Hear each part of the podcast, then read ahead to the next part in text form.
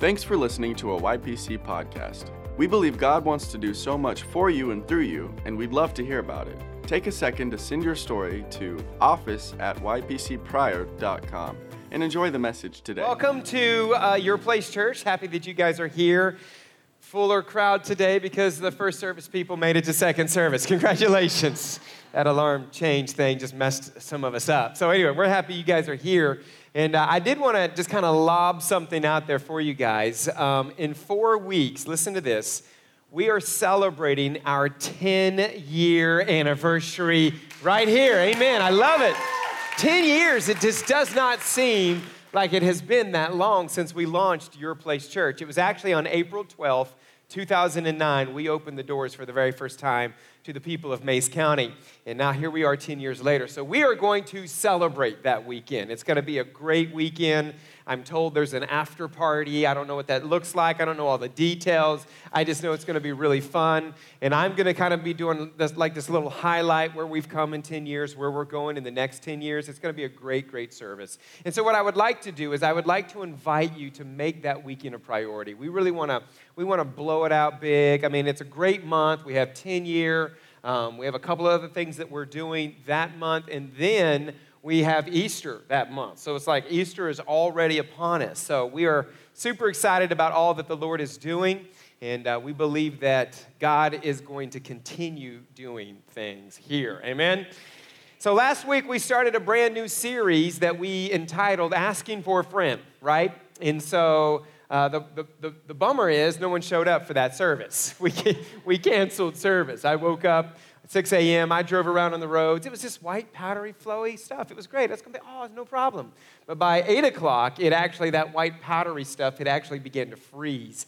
And because Oklahomans are super nervous about navigating the roads, if there's any kind of precipitation on that road, um, it became necessary for us to cancel service. And I know most of you guys, you know, you looked out your window about 11 o'clock last week and you were like, roads are fine.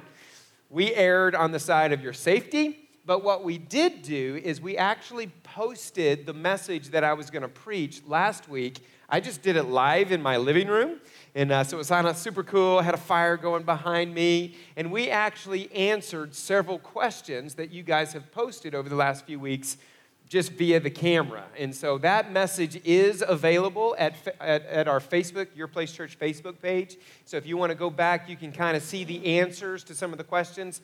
The questions that we picked out last week were, they all had something to do with this idea of how come my prayers aren't being answered.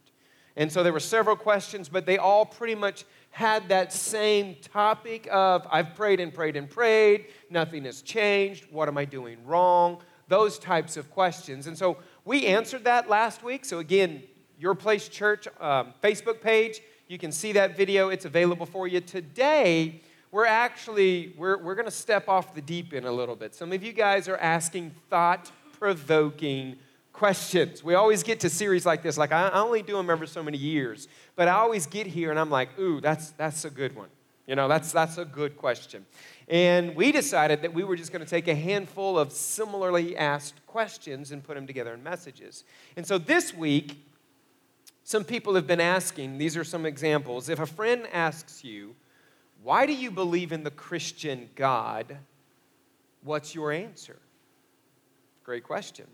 Another person said, when you or when and why did the Bible become something that people worship?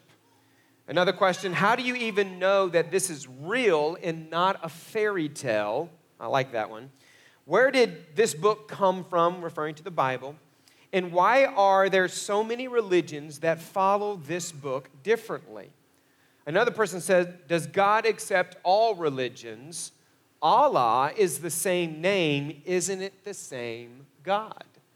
And one thing that I love about your place church, and I'm just going to be brutally honest, I love that we have people from all walks of life, all different backgrounds, all different thinking, can feel safe enough to come into a place, not feel judged, not feel condemned, that they're wrestling with the thought of God. Amen? They're wrestling with His Word. I know so many of us, we feel kind of a, a conviction or even a condemnation if we, if we don't understand something in Scripture. And we feel like somehow God's angry at us, that we should just hook, line, and sinker, just believe, believe, believe. And we don't, we don't feel like we have permission to wrestle with it. Can I tell you something? God's not scared of your wrestling. God's not like, oh no, they're going to back away from me. He's not that way at all. In fact, he encourages your wrestling with his word. And that's what some of the questions represent today. They're representing a wrestling with this whole topic of God, of the word. One person says, How do you witness to someone that you're extremely close to, such as a spouse who's not been in church all of their life, and not very open minded about God or coming to church without being offending or causing confrontation? And the reason why I threw that that question into this mix is because there's a reason why a lot of people are staying away from church, and it has to do with some of the formerly asked questions. They're wrestling with the topic of God, of His Word. How do we know it's even true? We're going to talk about that today. And so today's going to be very studious. It's going to be very scholarly, okay? I'm going to give you facts and I'm going to give you details and you're going to have to lean into it. If you want to know the answers, I'm going to give you answers that are going to answer those questions. But you're going to have to lean into this today, okay? So let's pray. Father, we thank you for your word. And God, I thank you that you love people wherever we are in our journey. You love us all. And Father, I know that for some of us that worship at your place church, God, we have questions and we want answers to these questions. Fortunately, we have a book of answers. And so, God, I pray that you would lead us through your book of answers and show us the truth so we can know the truth and be set free today. In Jesus' name, amen. I don't know if you've stayed at a hotel recently or not. I feel like Tyra and I, we stay at hotels all the time because um, we're also church planting coaches. In other words, we coach pastors all across the nation. And so a lot of time that requires travel. And if you've stayed in a hotel, then I don't know if you've noticed it or not, but on the back side of every door to your hotel, there is a plaque there that says something to the tune of, in case of fire, then there's this little key of the floor that you're on. Where you are, this is you, this is where your room is, room 207, right? In case of fire, and then there's a red line showing you the nearest exit, right?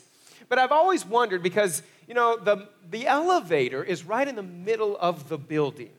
And you could have the room right next to the elevator, and you still look at the plaque and it says, no, no, no, don't, don't get on the elevator. I know that's the fastest way, seemingly, to you, but we actually want you to go out of your room, and depending on where your room is, we want you to go clear to the end of the hall, right? Go all the way down those stairs. So if you're on the sixth floor, just stretch out because you're going, right? And that's presumingly that there's even going to be a fire. I don't know how about you, but I just don't know of very many hotels that have caught fire. I, it's not something that happens all the time. But should it happen, right? Then here's the what we feel like the best way out for you is not the elevator, even though every elevator has like a little key there for a fireman to use.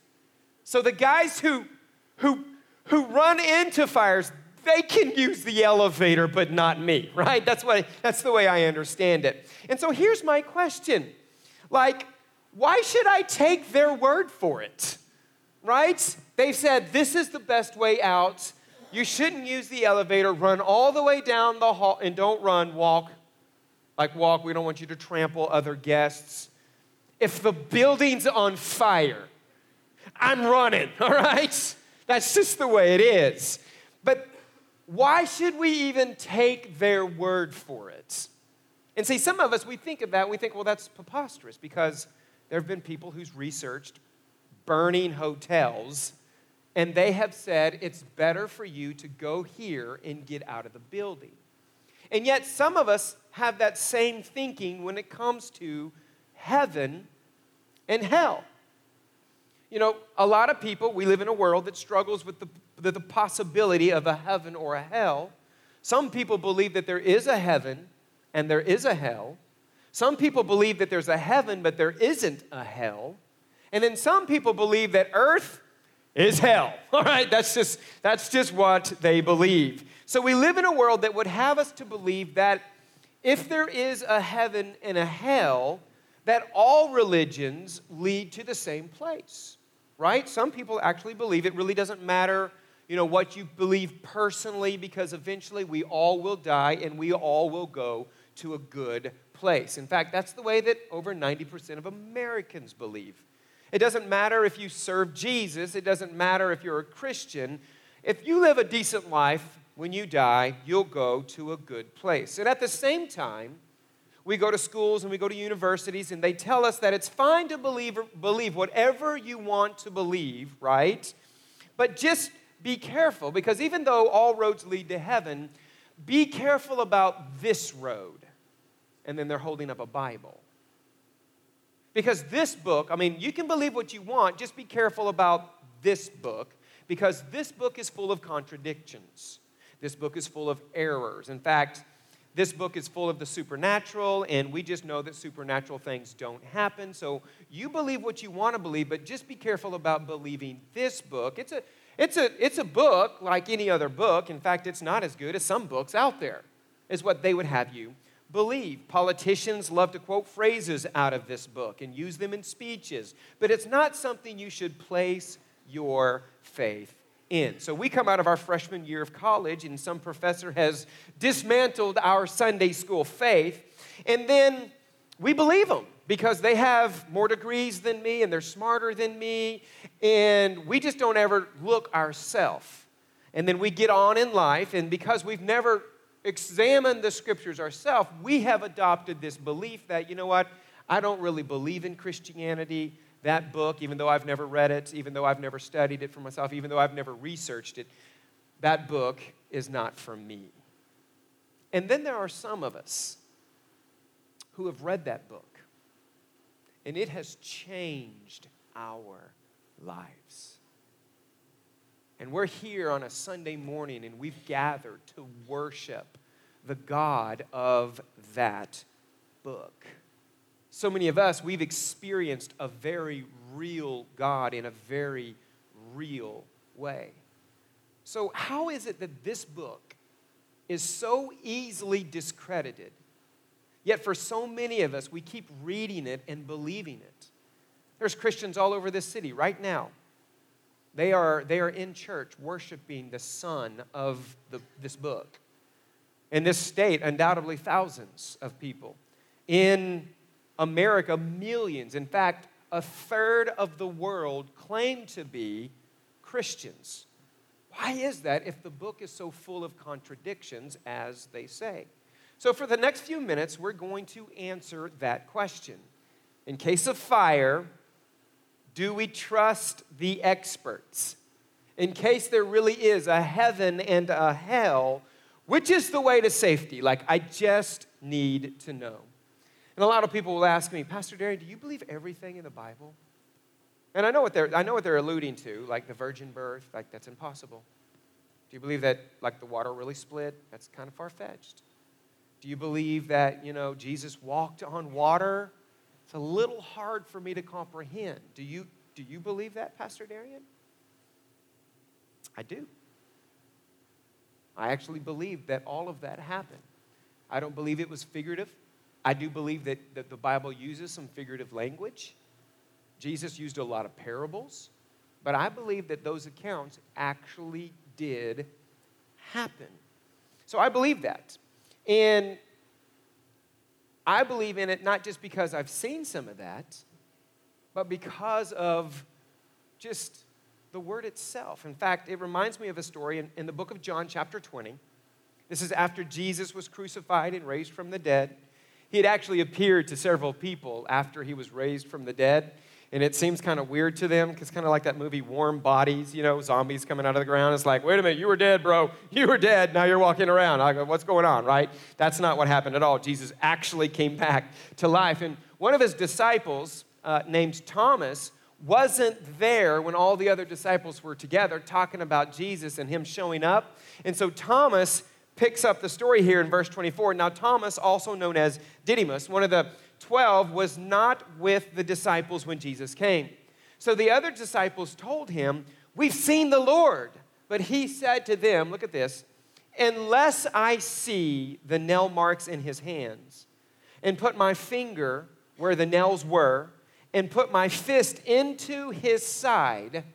Because if you remember the story of the crucifixion, they, the Roman soldier plunged a, a spear up into his side. There's a hole there. He says, I will not believe.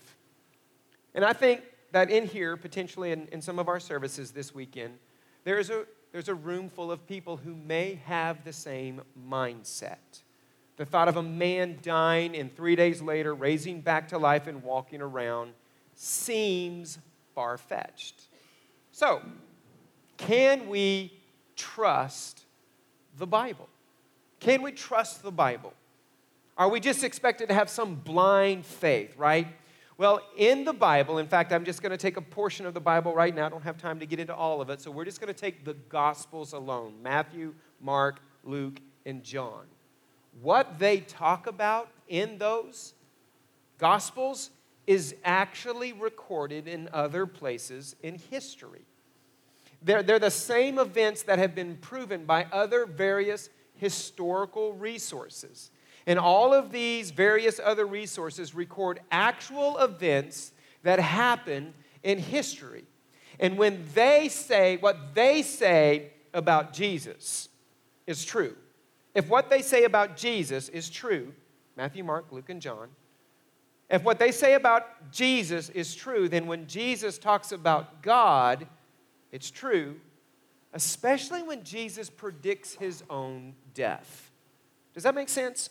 A man who can tell you in a few days, I'm going to be crucified and I'm going to die and I'm going to come back, and then it happens, there may be some truth to that. But can we trust the Bible? Where there's two things to keep in mind when you're talking about history, okay? We can't really prove or disprove things that have happened in the past. It's not a, it's not a matter of proving them, it's a matter of looking at the evidence. I mean, we know this from being in a court, right? You don't prove anything, you basically provide evidence, and the jury looks at the evidence and makes a decision. The trustworthiness of any historical truth is based upon the evidence, not proof. We don't have pictures, they didn't have cameras, they don't have video. No one is alive today that was alive back in Bible days.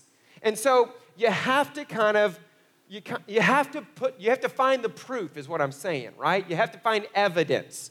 And the evidence should should should lead you to the proof. It'd be like this. If you if you got up the next tomorrow morning you went to the office and you said hey i went to your place church yesterday. And someone in your office was like well, i don't believe you prove it well i'm new so they gave me a worship guide here's the worship guide and they say, well, that doesn't prove anything. You could have got that from anywhere. I know people that leave that at the, on the, the little coffee table at the doctor's office. Well, I heard the message. I heard what the guy spoke that was up there. Well, you, that doesn't prove anything either. You could have heard the podcast. You could have watched Facebook Live. That doesn't prove anything. Well, you know, I could, I could, I could, Kyle, Kyle, didn't you see me there? You saw me at your place church this weekend, didn't you? Yeah, buddy, I saw you there. Well, that doesn't prove anything. You know, because you and Kyle could have like had a conversation and you could have been like, hey, just go with me on this one. You know what I mean? So it's actually not about the proof. You're not proving anything. When you ask the question, did something happen in the past? You actually can't prove anything. You can only provide what's observable and repeatable. And that's the way science is. We only observe, uh, we only make assumptions or decisions based upon what's observed and repeated, and you can't observe the past. So the question comes to what is the evidence? And we make our decisions based upon that. The second truth about history is this we have to ask ourselves the question not what is the possible explanation, but we have to ask ourselves what is the most probable explanation. When drawing conclusions, base your evidence on probability, not possibility. It's possible that you stole the worship guide. It's not probable. It's possible that you heard the podcast. It's even possible that you and Kyle like made an agreement, hey, just go with me on this, just lie, right? But it's not probable. What the probable reason is you actually came to church this weekend and had a really great time. Did you know they give coffee away? It's like great cookies, people were nice. That's what probably happened, right? That's why in the legal system it's called probable cause, not it's possible. Because there's, there's 50 different possibilities. What's the probable cause? I was listening to Andy Stanley teach along these lines, and he was talking about he had gotten into a car wreck. A lady zoomed around the corner, he was stopped there, smashed right into the back of his car. And he said, At that time, I'm driving one of those big old American made cars that had the big steel bumpers that went all the way around the car. And he says, When she hit my car, it did, did very little damage to, to his car. But her car, she was driving this Volvo, like the engine was laying on the ground, right? the, the fenders were all wrinkled up. There was steam and fluids everywhere. Like it was a bad deal. And so when it happened, he, of course, you know, it surged him forward. So he, uh, he knew he was blocking traffic. So he actually just pulled his car across traffic and parked on the other side of the road and could tell that she had called the police and the police were on their way, right? So he waited until the police came. And then before he could cross traffic to get where the officer was, he was standing there, and the officer's got his clipboard, and he's looking at this car. I mean, smashed, fluids everywhere, steam, things are broken. And then he's looking down here like this. And he's looking back at the car, and he's looking down like this. And Andy said he couldn't see what he was looking at until he crossed the road, and when he got there, there was a dead possum right in front of the car. And so the officer looks at Andy and says, Did that possum do all this? I mean, it's possible, right, that the possum, I mean, it would have to be a bionic possum, but did all of that damage, right? I mean, what if, what if as Andy crossed the road, the lady jumps out of the car and says, Officer, officer, that man, when I was stopped at the stoplight, pulled a sledgehammer out of his car and just beat the ever living beep out of my car. And then before you got here, a car pulled up next to him. He handed the sledgehammer to them and they drove off. So he won't have the sledgehammer to prove it. I mean, is that, is that possible? I guess it's possible. What if she said, Well, we were stopped here and, and that man put his car in reverse and several times he just smashed into the front of my car and then he, he drove it over there. But when he comes here, he's going to tell you I hit him. Is, that possible? I mean, it's, it's possible, but what, what's more probable is she came around the corner, didn't see him, stopped, and smashed into him. He had a big American car with a bumper that showed very little damage, and her car was trashed, right? When it comes to an event in the past, we can look and come up with all kinds of possible situations, but the question is in light of the evidence, what is most probable? What's the most probable explanation? It's like Thomas saying, Unless I see the nail marks in his hand and put my finger where the, nails were and put my hand into his side, I will not believe. So, as we look into the details of the, of the writing of four men writing four different accounts they didn't get together and, and compare their stories. They're watching, they're observing. We come up with all kinds of possibilities, but the most probable reason that they all wrote the same thing is because it actually happens. And they just wrote it down as they watched it. So let's talk about history for just a second. For just a few minutes, I want to talk about history manuscripts themselves. And you're like, wow, I didn't know we were going to get a history lesson today in church. You ask the questions, I've got answers. The history books that we read in our, in our school systems, which is it's really great stuff. But here's what we need to know about history historians had bits and pieces of ancient manuscripts that they pieced together what they could, they wove it together, and then they came up what, with what they think is a fairly accurate account. This is what is, appears in our history books today. And we read that and we ask, well, Well, how do we know for sure? There's no pictures, there's no videos, right? How do we know? How do they know that? Where did they get that information? Well, the answer is they got the information that we have in our history books from ancient manuscripts. And some of those manuscripts was written by a historian who a Roman ruler of the day paid him to write those things down. Okay? And so I'm going to pay you to write my life story. Don't put in any of the rough parts, right? Like scratch out when I beheaded all of those people for no reason. Okay, scratch that out, or I'll scratch you out. Capiche? You know what I mean? And so some of it is, is a reflection of that. And one of the oldest documents that, that we have goes all the way back to the Gallic Wars. We actually have 10 copies of this document. Are you with me? The earliest version, are you with me? Do this. Okay. The earliest version that we have of this first century experience is 900 AD. So it happened in the first century. We don't have anything from the first century, second, third, fourth, fifth, sixth, right? We have a copy of a copy of a copy of a copy that's, that stretches all the way back to 900 AD. And then we have another one that stretches back to 1100 AD. And here's the problem nobody disputes its accuracy. It's a copy of a copy. We didn't have photocopy machines. They didn't put it on something, right? They didn't even have a printing press. They had a guy looking at that document and writing it down again. And that's how history has been passed down. Another huge find is by a, a fella of the name of Tacitus, okay? He wrote volumes of history, and it's history that we read about in our schools, and it's great stuff. He wrote 30 volumes of Roman history alone, divided into two groups of 15.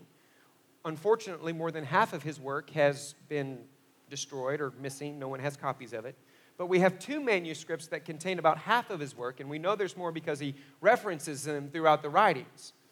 And we know that there's 30, but we only have half, and we only have two copies of that half. So we have two copies dated all the way back to 900 AD and 1100 AD and again, recording stuff that happened in the first century, and it's a copy of something that happened thousands of years ago. But here's my point there's not a student in school right now that if they walked up to their history teacher and said, uh, I don't believe that. I mean, that's just fragments of history pieced together, and then they kind of filled in the, the blanks. There's not one history teacher that's going to say, Wow, I'm, that's, that's really encouraging that you did all that research on your own. Um, maybe the history books are wrong. There's not one history teacher is going to say that. You know what they're going to say? It's history. It's been written down, it's been preserved. You should write it down if you want a name. That's what they say, right? Why? Because no one disputes history then why do we dispute the Bible? Are you with me, friends? Why do we dispute the Bible if we're not going to challenge history at all, even though it's fragments kind of pieced together and we just kind of had to fill in to make it, you know, whatever? Wouldn't you expect something like Roman history to be something that survives the ages? The same thing is true when we have four detailed accounts of the life of one man who just happened to be a Jewish carpenter from Galilee, who didn't lead anything, who never personally wrote anything, wouldn't it be more probable to understand that four different guys wrote the account of one man and that we would actually have something that has passed down through time that has been hand delivered to us? Are you with me today, friends? Listen, we actually have more recorded information about Jesus Christ than any of the Roman emperors of his day. Yet, in all of Rome, with all of their wealth and their power producing this stuff, the most recent document we have is 900 AD. We actually have manuscripts of Matthew, Mark, Luke, and John that we have hundreds of them that date all the way back to not 900 AD. We've got, we've got segments of the book of John that date all the way back to like 153 AD. Like actual documents Valerie came up to me between service and said when she went to Israel, no, it was, uh, wasn't Valerie, it was uh, Nicole. Nicole was the one that came up to me. She went to Israel after her, uh, when she got saved, her, her, her church went on a missions trip. She said she saw the original parchment of the book of Isaiah. Can you imagine how surreal that was? We have guys who gave incredible detail of three years of one man's life. We have far more manuscripts of all of these. We have over 5,000 manuscripts of the New Testament. And these four books outweigh all of the original manuscripts in, in Roman history of all time. Not to mention the historical facts. What I'm saying is, we have very little that we're basing history off of. But we have volumes and volumes of original manuscripts that we're basing the word from. And people are like, why? Why, why is that true? Why, doesn't, why don't the historians talk about Jesus? And this is true. Go research this. Do not take my word for it. I've researched it. You can go research it. We actually have historians. So they, they walked up to him. They handed him the original parchments, scrolls somebody had wrote on. Came to historians and said, We want you to preserve our history. Will you write this down, translate it into languages, so it can be preserved in the history books? And this is what the historian said. Before I look at those, and it's, it's, it's widely known that some of them were atheists. Before we look at this, I personally do not believe in the supernatural. I've never seen anything supernatural. My mom has never seen anything supernatural. And because I personally have not experienced anything supernatural, if there's anything in those that say anything about the supernatural, I'm not going to write it. And then he opens the scrolls up and there talks about a virgin birth. That's it. Supernatural. Parting of water, walking on water. I, so what they do is they discount the whole thing because I don't believe in the supernatural, so I'm not going to write about it. Are you guys tracking with me? It's a propensity against, or it's a prejudice against the supernatural. That's the equivalent of me coming up to you and saying, I don't believe in the Holocaust. I just don't believe it. Ha- I, I mean, something happened, but it didn't happen the way you say it happened. And the reason why I don't believe that is because for that to happen like you say it happened, then there would have to be a level of evil, of racism, that was so harsh that not only could I get a small group of people to believe in what I was doing, I could get an entire nation to believe in it. And because I've never experienced that kind of hatred, my mama has never experienced that kind of racism and hatred to that level.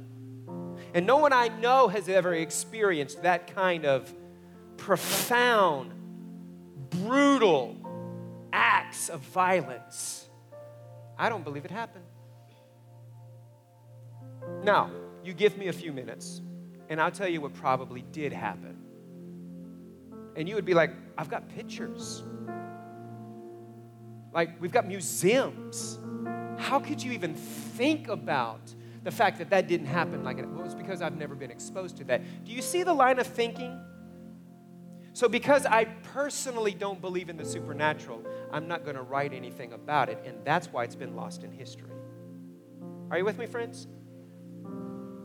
Most of the historians that wrote some of the, now, not all of them, there are historians who were good, godly men who wrote things down, but most of them had a prejudice against the supernatural. So here we are. We're in this moment. And we're asking ourselves the questions Do we believe? Be careful not to place your belief system, what you've personally experienced, your 21st century belief system.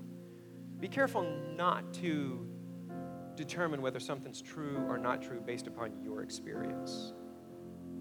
Just because you've never seen something supernatural doesn't mean the supernatural doesn't exist. Now, my position on this I have seen supernatural things. And you can't talk me out of them.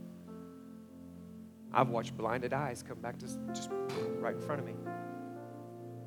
I watch people who, who've been hunched over like this with a form of osteoporosis be healed in a moment and their body comes straight up and them not walk out, them run out of the room. I've watched it myself. And it wasn't a church service, no one was staged. We were in a park, random people there. Students prayed for them and they got healed. I've watched people been healed of diabetes. You're like, how do you know?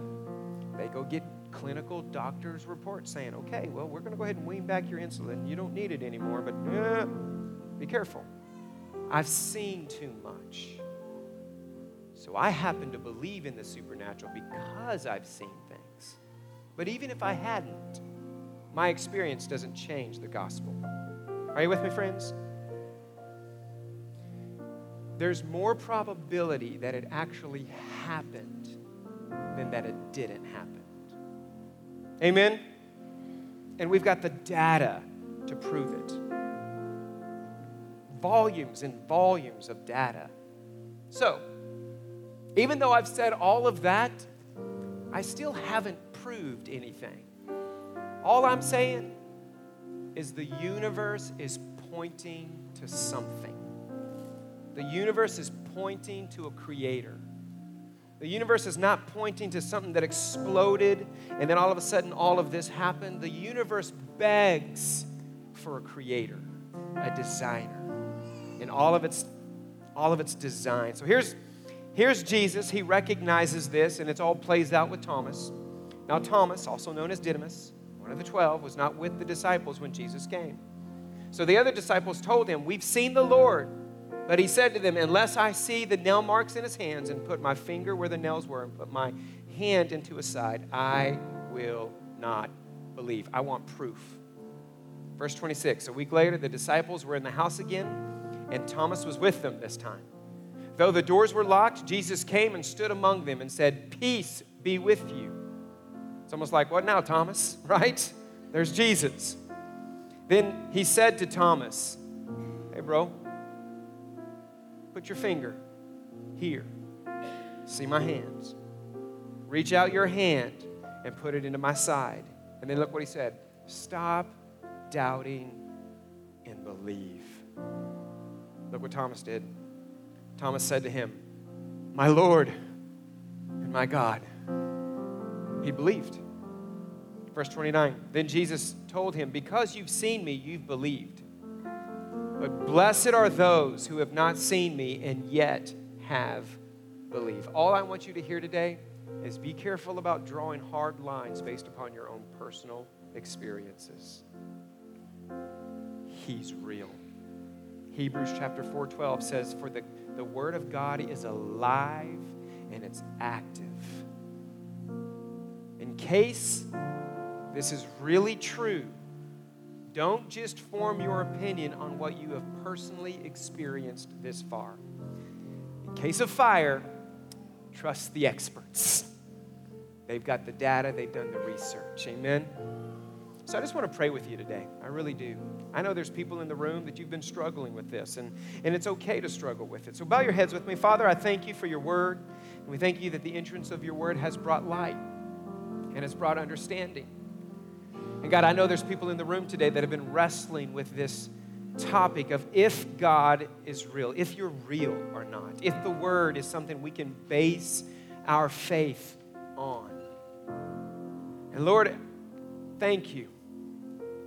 Thank you that in a season and in a time and an era where there was no pictures, there was no photography, there was no video, there was no other way of actually writing it down of actually capturing it. So you had four different people. In fact, the book is full of 66 different books in the Bible.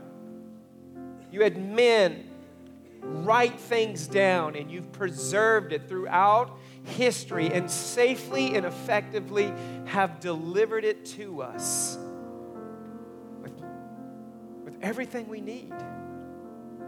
God, thank you for preserving that. Thank you that we have something that we can trust in that we can place our faith in. And right now, with heads bowed and eyes closed, maybe you're in the room and you've never accepted Jesus Christ in your heart. Maybe you didn't have enough information. Maybe you didn't know it was true until today. And you want to invite Jesus to come into your life, I'd like to lead you in a prayer. I'm not going to embarrass you. I'm not going to have you stand up, come forward. We're not going to do any of that. This will happen between you and Jesus and right there in your chair. Heads are bowed, eyes are closed. If that's you, you need Jesus, just simply lift your hand up and put it right back down. I'll pray for you, and then that's it. Thank you. Anybody else like that? I can pray with you today. Thank you. Anybody else? I can pray with you today.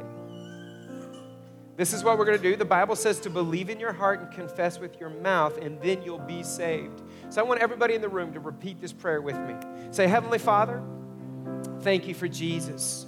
I believe in Jesus. And right now, Jesus, I invite you to come into my life, to wash away my past, to make me a brand new person. I'm choosing today to spend the rest of my life in a relationship with you. In Jesus' name, amen and amen. Come on, give them a hand clap today. Such a big deal. You know, as, as we begin to get ready to worship God with our giving, uh, I had something I wanted to share with you guys about what's going on around here. In fact, our children's pastor, Drew, uh, led us uh, in prayer last week and he brought a, a, scripture to us. There's several staff in the room, several people who came for prayer that Tuesday. And he, he, he brought us to Haggai chapter 1. And it says this in, in verse, at the end of verse 5, going into verse 6 Give careful thought to your ways. You've planted much, but harvested little. You eat, but you never have enough. You drink, but never have your fill. You put on clothes, but are not warm. You earn wages only to put them in a purse with holes in it. And we were like, Drew, where are you, where are you going with the text today, bro? And he was like, Have we ever felt that way? When it seems like we focus on like building our careers and saving money and, and, and getting ahead in life, and it's like every time we get something, it just like it just disappears. Like if we could just close a deal, if I could just get that client, if I could, if I could just make that project happen, it would change everything for us, right? And then Drew took us to verse 7. It says, This is what the Lord says Give careful thought to your ways Go up into the mountains and bring down timber and build my house, the Lord says, so that I may take pleasure in it and be honored, says the Lord. Which makes you think, because some people are like, God doesn't care about that church. It's just a building to him. No, no, no, no. Bible says that, it, that he wants to take pleasure in his house and be honored in it. And so, what the Lord is saying is, you've been focusing on your life. Why don't you focus on building my house? and then that'll change everything. Verse 8 says, Because of my house, which remains in ruin, while each of you is busy with your own house. Therefore, because, because of you, the heavens have withheld their dew and the earth its crops. Well, I think what the Lord's trying to say here is if you'll focus on what's important to me, I'll make what's important to you flourish. And so, by way of an update, we closed on our loan with our financial support provider last week. Amen. So we got all the money that we need to go to get to go forward. So like so like Brewer is like gearing up to go over here. They got equipment showing up. It's pretty cool. Um, our guys, all the guys that's worked on demo, thank you. You saved us like twenty-five, twenty-six thousand dollars by doing that. That's awesome.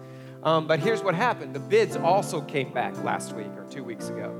And the bids came back slightly higher than what we thought they were going to be. So there's portions of phase one that we're not going to be able to do right now, namely the offices for all the staff. And you guys are like, you guys don't need offices. It'll be awesome. What are we getting? We're getting the check in, just like we said. The kids' theater is all going to be done. The brand new foyer area, the new coffee shop, is all that's going to be done. All the cool stuff that's going on out there, all that's going to happen. Just some of the offices are, are, we may just have to have some of you guys build the offices for us. But one thing that is not in the bid that we that we have to address right now is they're actually taking half of the air conditioning. All the air conditioning on that side of the room is actually from air conditioner units that are on that side of the building. And they need to take it back out of this room and they need to dump it into all of that new space now. Which means come summertime, this room is going to have less air conditioning.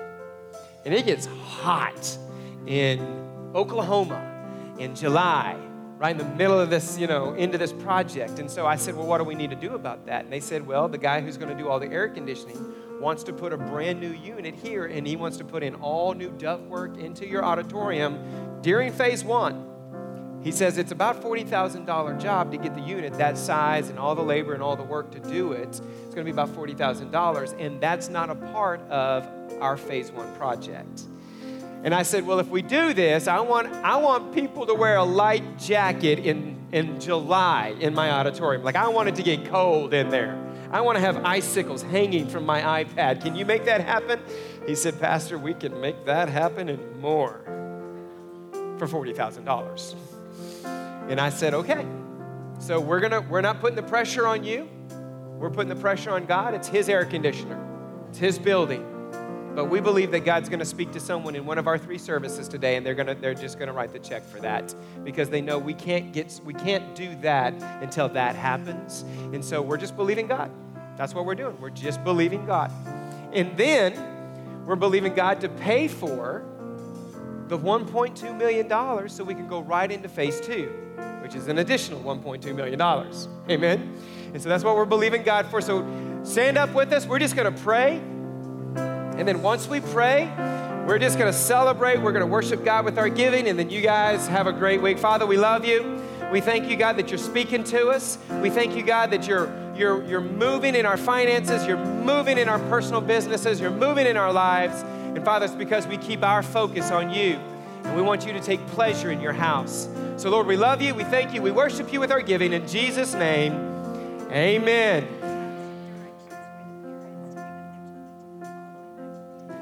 Okay?